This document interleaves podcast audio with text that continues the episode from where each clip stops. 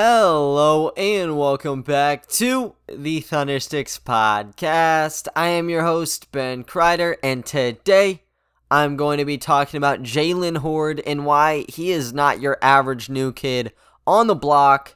And I'm also going to be talking about the Thunder finally getting represented in the NBA's weekly rookie ladder. So, just starting things out with Jalen Hoard. This is a guy that I've talked about a ton with the OKC Blue. Talked about him when he got signed on that two way contract and talked about him yesterday in his debut game. And I mentioned how he actually had some ties to Teo Maledon. Well, there's actually a lot more ties and connections that Jalen Hoard has made in his professional career. So I kind of wanted to break it down for you guys this is another one of these articles that I decided to bring onto the podcast because I find them pretty interesting. You can find all of my articles on Kyle Singler for MVP.com. I know, I know, I need a new domain name, but I don't know what to call it. So we're just keeping it at that for the current moment. But as always, hit me up on Twitter if you got any suggestions. I will take them into account. But, anyways, just looking at Jalen Hoard he was born in France. Both of his parents played college basketball. His father actually played a few seasons professionally in France, so he did already have the ties to the game. His first real recollection of the sport and kind of intrigue with it came in 2009, the Western Conference Finals. If you guys do not remember that series, it was when Kobe Bryant and the Los Angeles Lakers went up against the Carmelo Anthony led Denver Nuggets. Very, very long time ago, but he said he kind of got infatuated. He got hooked into the game and he was kind of up and running.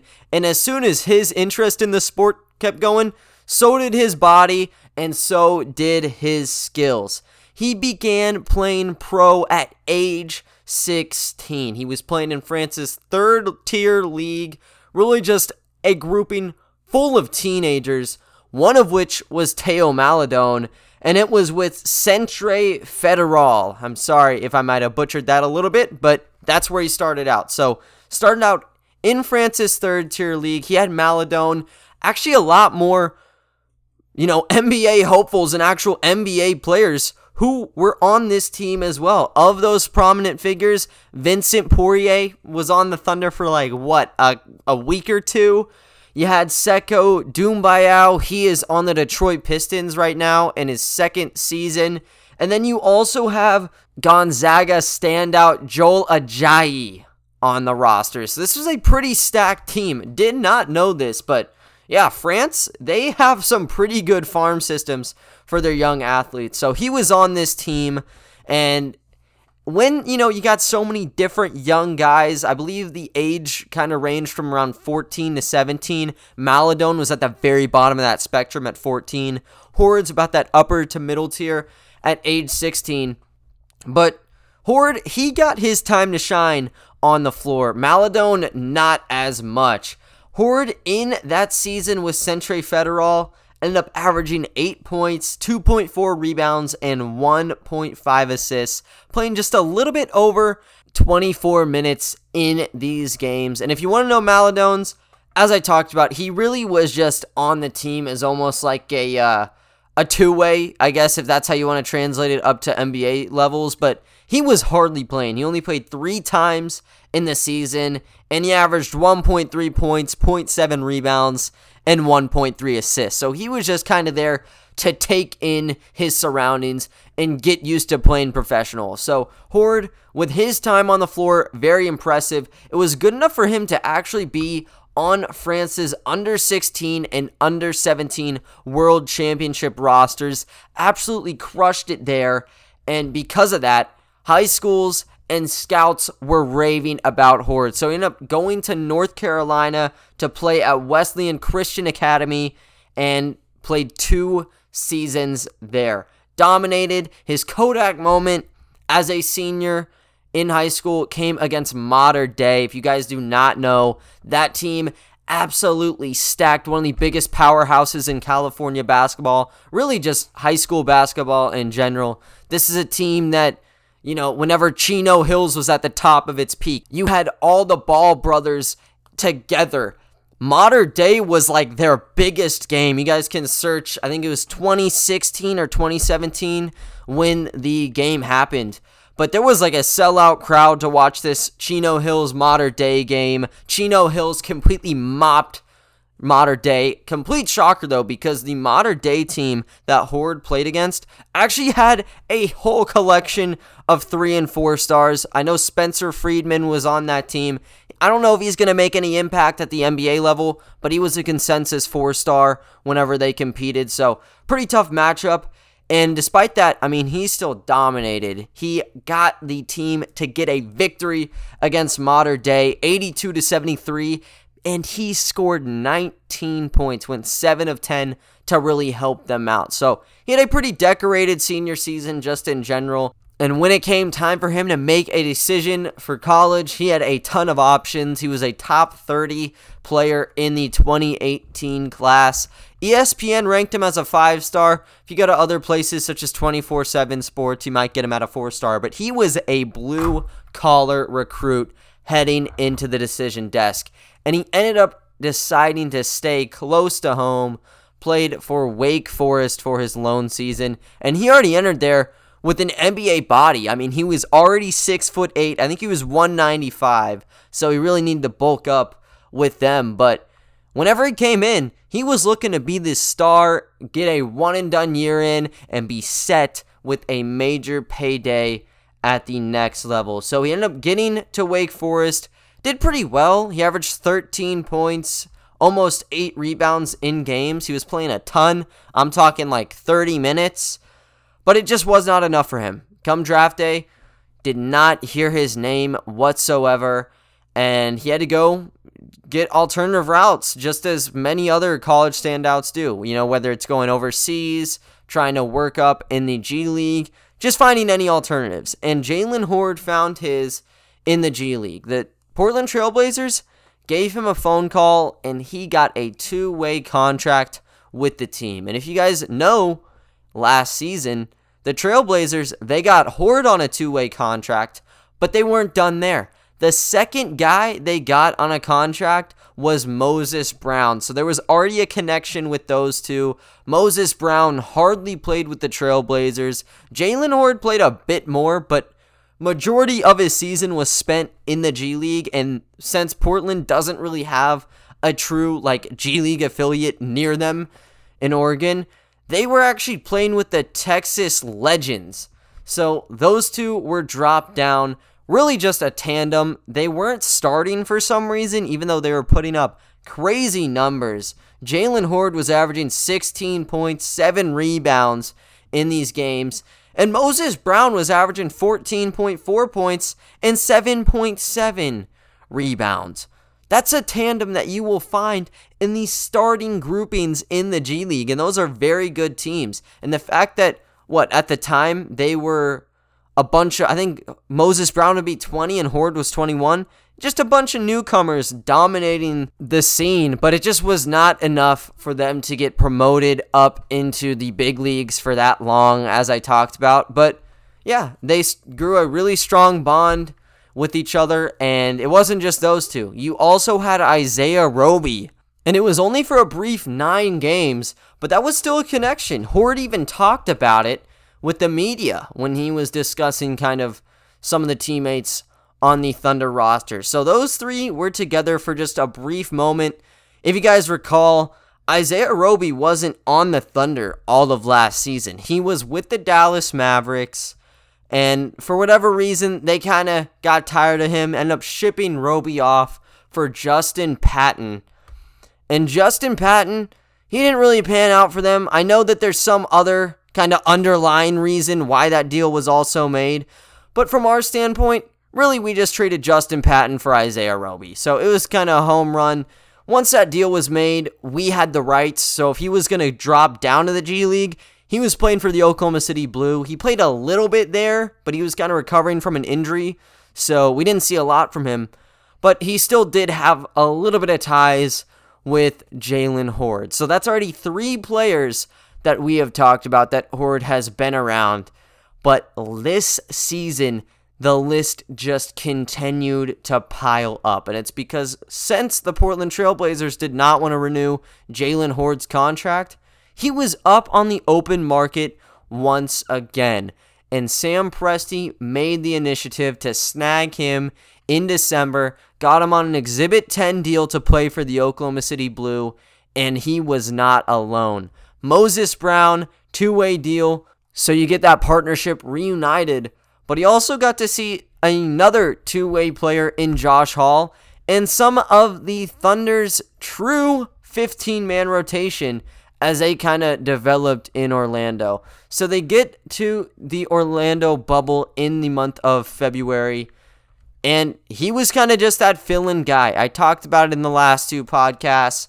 But really, his role was just playing based around what Alexei Pokusevski was doing. He didn't play in all the games. Sometimes he was kind of having stinky performances.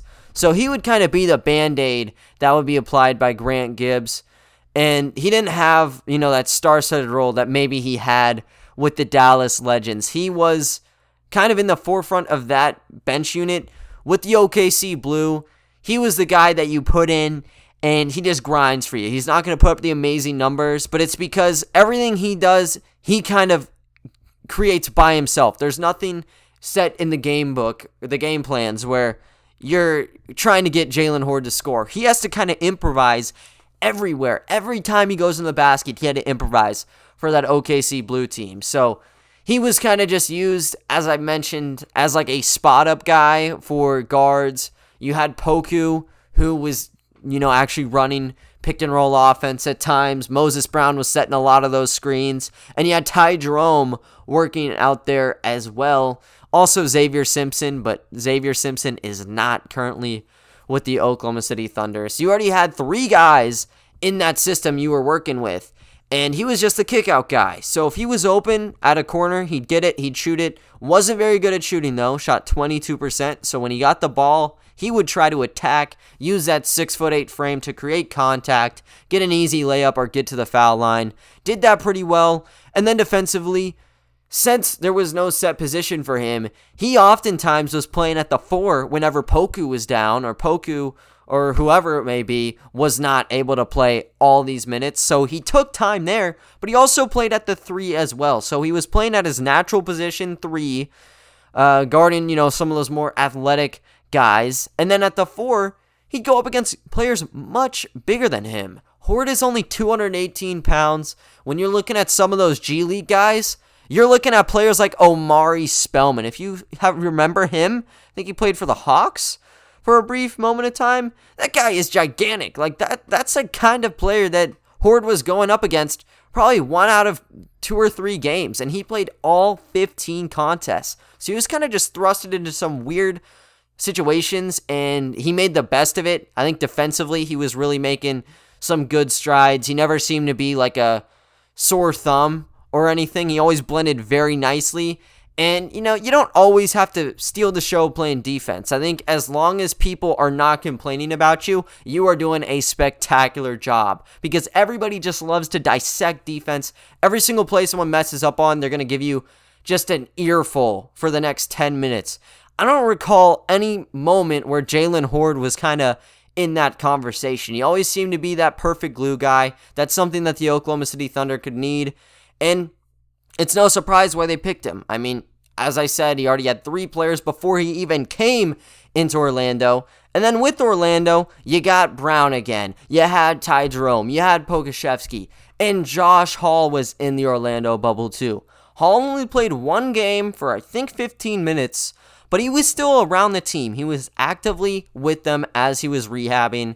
By the end of it, whenever everybody kind of started getting recalled, Josh Hall was kind of thrown into that mix as well because they just wanted him to rehab in Oklahoma City when they figured out he wasn't going to be able to play in any of the games, but he still had those bonds. So those are six different players Jalen Hoard has had prior connections to before even suiting up for the Oklahoma City Thunder. And if you want me to repeat those names again, he met Teo when he was 16 years old. He was actually invited to his house once, by the way.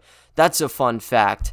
whenever he was in the G League with the Dallas Legends. He was with Moses Brown and Isaiah Roby. And then with the OKC Blue, he was with Josh Hall, Poku, and Ty Jerome. So, pretty crazy list. I don't remember an occurrence like this ever, to be quite honest with you, especially with a guy who is only 22 years old. Turned 22 like last week, so he's pretty much 21 as um as I'm talking about, you know, his career. So it's pretty wild that he already has all these connections. And, you know, with the game that he ended up playing on Monday, he's played with all of them now, uh, or at least a, a, better portion, because you still have those six players on that injury list. But he fell right into the category seamless fit when you can play at two positions under Mark Daigneault, kind of giving you what Isaiah Roby has done Different play style, but I'd say a similar fashion of how he was used. Just that plug and play at the 3 and 4. Whenever Roby comes back, that role might be taken away from him. We'll see, but at least that's how I kind of compared it to. Gave you the stat line from last game. He had 10 points, 6 rebounds. Four of those came on the offensive end. So he is not afraid to get down low. And honestly, before that game, I didn't even see Jalen Hoard as that good of a rebounder. It just kind of tells you how much potential that he has. I mean, he was kind of just used in a like petri dish as a blue player. Like he was kind of just speckled in. Like he was not able to really grow all the way yet. They were just kind of experimenting with him. And I think under Mark Daigneault, you're still going to kind of see that where he's going to try to look to pick at certain spots. But I think the development is going to be much bigger. I mean, you're definitely trying to test every single facet of all these different guys. When you have a two way player looking to prove himself for another contract, of course you want to see how he works. I think the three point shot is definitely not going to be his forte, at least right now. But everywhere else, there's a lot of potential for him to start budding out. I think him as a ball handler, he's not going to be your elite guy, but if you get him in a situation where, let's say, he does have a power forward on him, he can try to size him up, make a little bit of moves, and then go inside to try to create contact. He has been known to posterize people, did it in the bubble multiple different times. I don't think that would change whenever he's playing with the OKC Thunder, especially if he's going up against bench units, which that's probably most likely going to be the case for him. I think still with him on defense, I do want to see him tested at both positions and see if he still is able to hold up and just see how he's able to react under the glass and even distributing. So I guess if I were to compare him to anyone on our roster right now, maybe like try to see if you can use him like a Darius Bazley almost in how he's been used to drive and dish. Bazley's definitely a little bit more crafty with the basketball.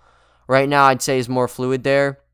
I think when it comes to finishing, he also does have more moves. He's been really good at like sidestepping and euro stepping defenders while he's getting into the lane. Been a little bit strong on layups, but he's had the moves. I don't know if Jalen Hoard really has had that. We have not seen any crazy things from him, at least not in Orlando. Maybe with Wake Forest in his time during France, and then also with the Dallas Legends. But I guess that's something you could try to see him work on. But yeah, I mean, he's not going to be your catch and shoot player. Just everywhere else, I think he has a chance to grow. And that's a perfect reason why you would put him with your second two way spot. So I love it. You know, even when you read more into the details, I think it's a lot easier to kind of understand the move with Jalen Hoard.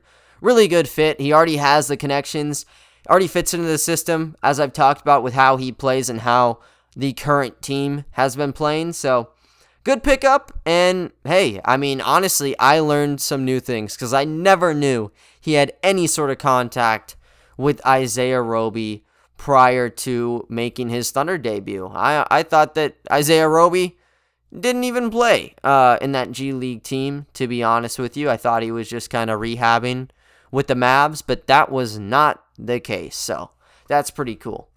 But moving on to the second story of the day. It's coming from the NBA website.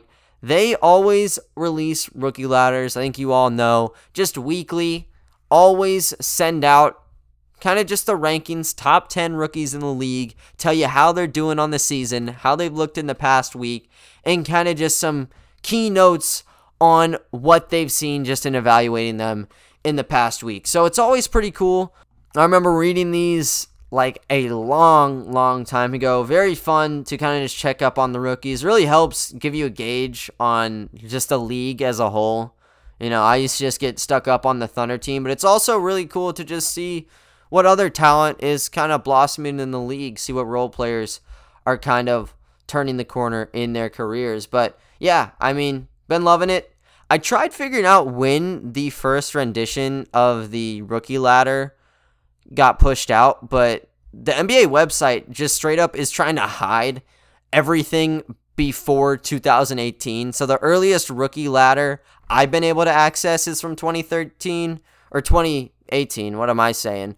But there is still evidence backing, you know, some of the older guys on our roster who have been on this list. And it's been pretty decorated because of how much homegrown talent we've had over the years. So you got guys like KD, Russ, James Harden. Those are obvious. Steven Adams apparently was on this list too. He was number nine at some point in his rookie campaign. Don't know if he ever broke the seal of like top five, but he was pretty good. So, always been something we've been great at just developing young prospects. And I think with this season, they've definitely done that. I think it's been two home runs with Teo Maledon and Alexei Pokusevski, but they have just not received the national attention that they deserve. I know that they're just rookies and the numbers don't pop off, but they've definitely deserve to be on this ladder for a while. And it's great to see in this week's take of the rookie ladder, we've finally seen a Thunder player grace this article. And I think there's a real case for both of them to be on this list, but they actually only put Teo Maledon on the list. And it's wild where they put him. They put him in a two way tie for 10th place. He's tied with Chuma Okeke of the Orlando Magic, got picked last season, did not play, so this is technically his first year. He had a really good week, he averaged over 15 points, all that, but he hasn't been too consistent with you know, the whole season. I mean, with the Magic, he didn't have a shot until after the trade deadline. Whenever they tore everything down, Aaron Gordon's gone, Vucevic is gone, Okeke's a power forward slash center.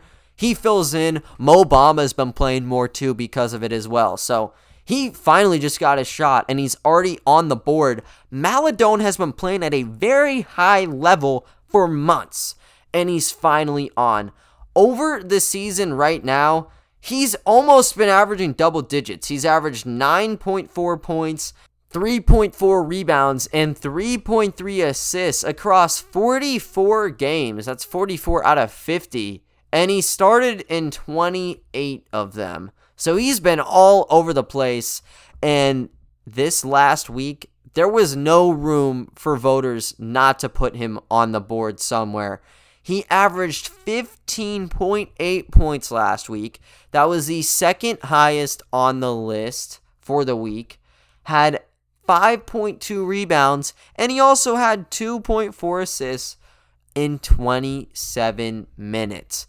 Last week was highlighted by the Phoenix Suns game. You all remember, dropped 33 points on 10 of 18 shooting, highest by a rookie last week, and he almost broke Thunder history. Russell Westbrook ended up scoring 34 points as a rookie. Maledon drops 33, just one off from tying, two away from stealing the record. So, on the brink of history, definitely helped his case for the week. You know, he was shooting a ton in a lot of these games, so I guess the field goal percentage might be a bit of a turnoff. But when you look at the numbers on paper, he was killing it, especially when you look at some of the name, names ahead of him. Like they were not having the strongest of weeks, anyways. So finally, he's getting the recognition, very well deserved on his part. And when you look at the names that he was kind of associated with, he was one of four guards to make the list. Tyrese Halliburton was the number one point guard he ranked in at number two. He was actually the number one spot in last week's. I guess he kind of dropped off a little bit. You also had Immanuel Quickley for the Knicks at number five. And at number six, you had LaMelo Ball. Very dumb, in my opinion, why LaMelo would keep sliding. You know, you got ESPN's top 25 players under 25. You have him at three, and you're going to put him at six right here. Like, it just doesn't really correlate. I know that there's different people kind of voting on that and chipping in, and and LaMelo's injured, so I guess that matters too. But I mean, come on. LaMelo Ball averaging almost 16 points, 6 rebounds, and 6 assists. No one else is even gracing that kind of average. I think the only guy who could even compete right now is Anthony Edwards, but he's only winning in the point category, nowhere else. So it's a little disrespectful to put him at 6. I know there's more people rising, and with him out the rest of the year, he might just be at the bottom of the list come, you know, April and May and all that. We're already in April, but um, at the end of the season, he may not be even up there, as stupid as that sounds. But yeah, if you want to know the full list, Anthony Edwards was number one, Halliburton was number two, Jae'Sean Tate was number three. At number four, you had Sadiq Bey. We saw him go off against us in our last game. Immanuel Quickley, LaMelo, Desmond Bane for the Memphis Grizzlies. James Wiseman was at eight. Patrick Williams was at 10. And then, as I mentioned, Okeke and Maledon shared the number 10 spot. So he's in pretty good company. You know, using my recency bias and just overall bias, I'd probably put Maledon over Okeke, probably over Williams, based on how James Wiseman is doing right now. Let's put him over him. And Desmond Bane, probably around that same level. Bane's averaging 9.4 points, 3 rebounds, and 1.4 assists. Also, crazy shooting from three. I know he's shooting over 40%.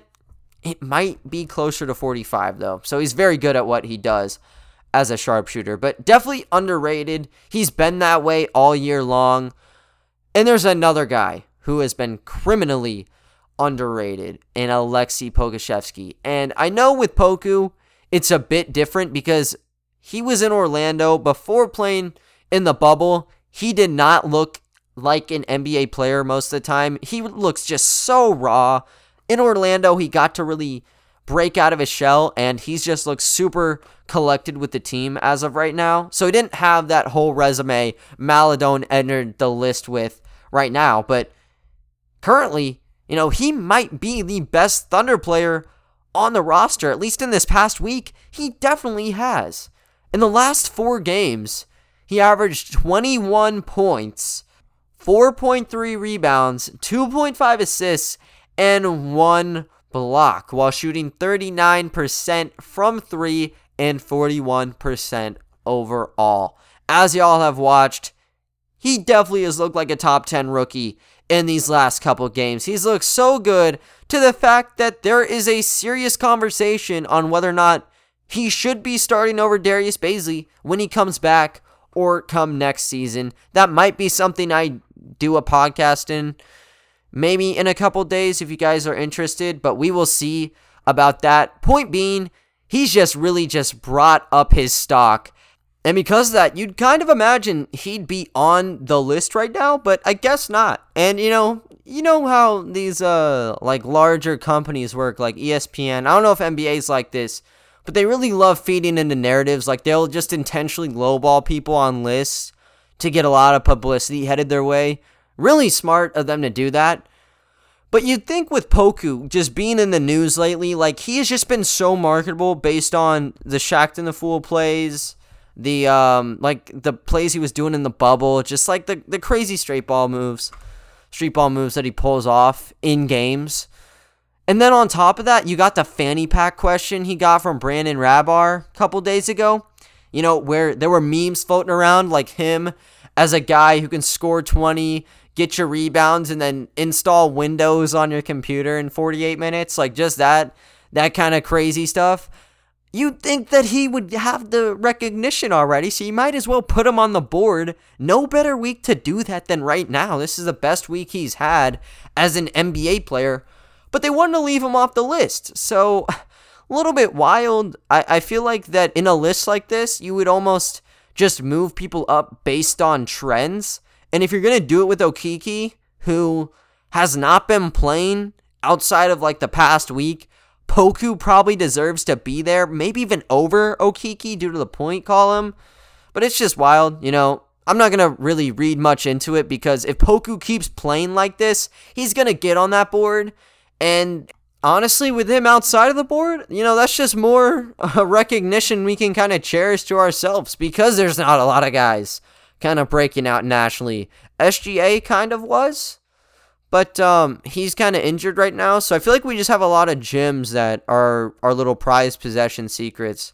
And Maledon and Poku have definitely been that as of right now. So, you know, we'll see kind of how he progresses. He's going to have more time. Same with Teo. There's going to be a four game week upcoming starting tonight against the Charlotte Hornets. They're going to be starting. Everybody's injured, so that just means more minutes for the young guys. So they're going to have more chances to prove themselves. And I think if there's any two guys, two rookies that can just jolt up on the boards right now, it's going to be those two just based on the situation and kind of what Mark Daigneault has dished out to them as roles, which is just go out there and let's play some basketball. So I totally love it. They're going to have a major chance against those Charlotte Hornets and just going on throughout the week. But when we look towards just playing tonight, I talked about it yesterday. There are going to be a pretty big load of players out for the game. SGA, Bazley, Roby, Dort, all out. Muscala's out, and so is Josh Hall. So you still have six players out of the rotation, and you have Al Horford if you want to add that on to make it seven. So you're still looking at just a lot of young pieces just going up against a Hornets team that really does not have all that big of ammunition right now. With Hayward out, with LaMelo out, pretty good, but they still have some pretty good veterans on their side to help out. They had Terry Rozier and Devonte Graham playing in this game. They were major in the season opener for the Thunder. It came down to an SGA buzzer beater, if you guys remember that. And you have Mikal Bridges, who was the reason that situation even kind of occurred because of what he did in the final minute or so, just getting steal after steal, getting bucket after bucket. But those three are going to be there. You got Cody Zeller back. We did not see him in the first game. And we're just going to see a lot more of the younger guys playing for them as well. So I said it yesterday. You know, I keep saying, you know, I'm talking about what I said yesterday. I pretty much did cover the preview, but, you know, I still want to address it today. Like, this is going to be a game where it's a perfect situation for us, especially with Hoard and Justin Robinson coming in. We need a game to kind of play someone stuck in a state of pandemonium just like us. And I don't think there's a team that really is on that same level. I'd probably say maybe the Houston Rockets whenever they were in that 20 game losing streak. They're out of it now.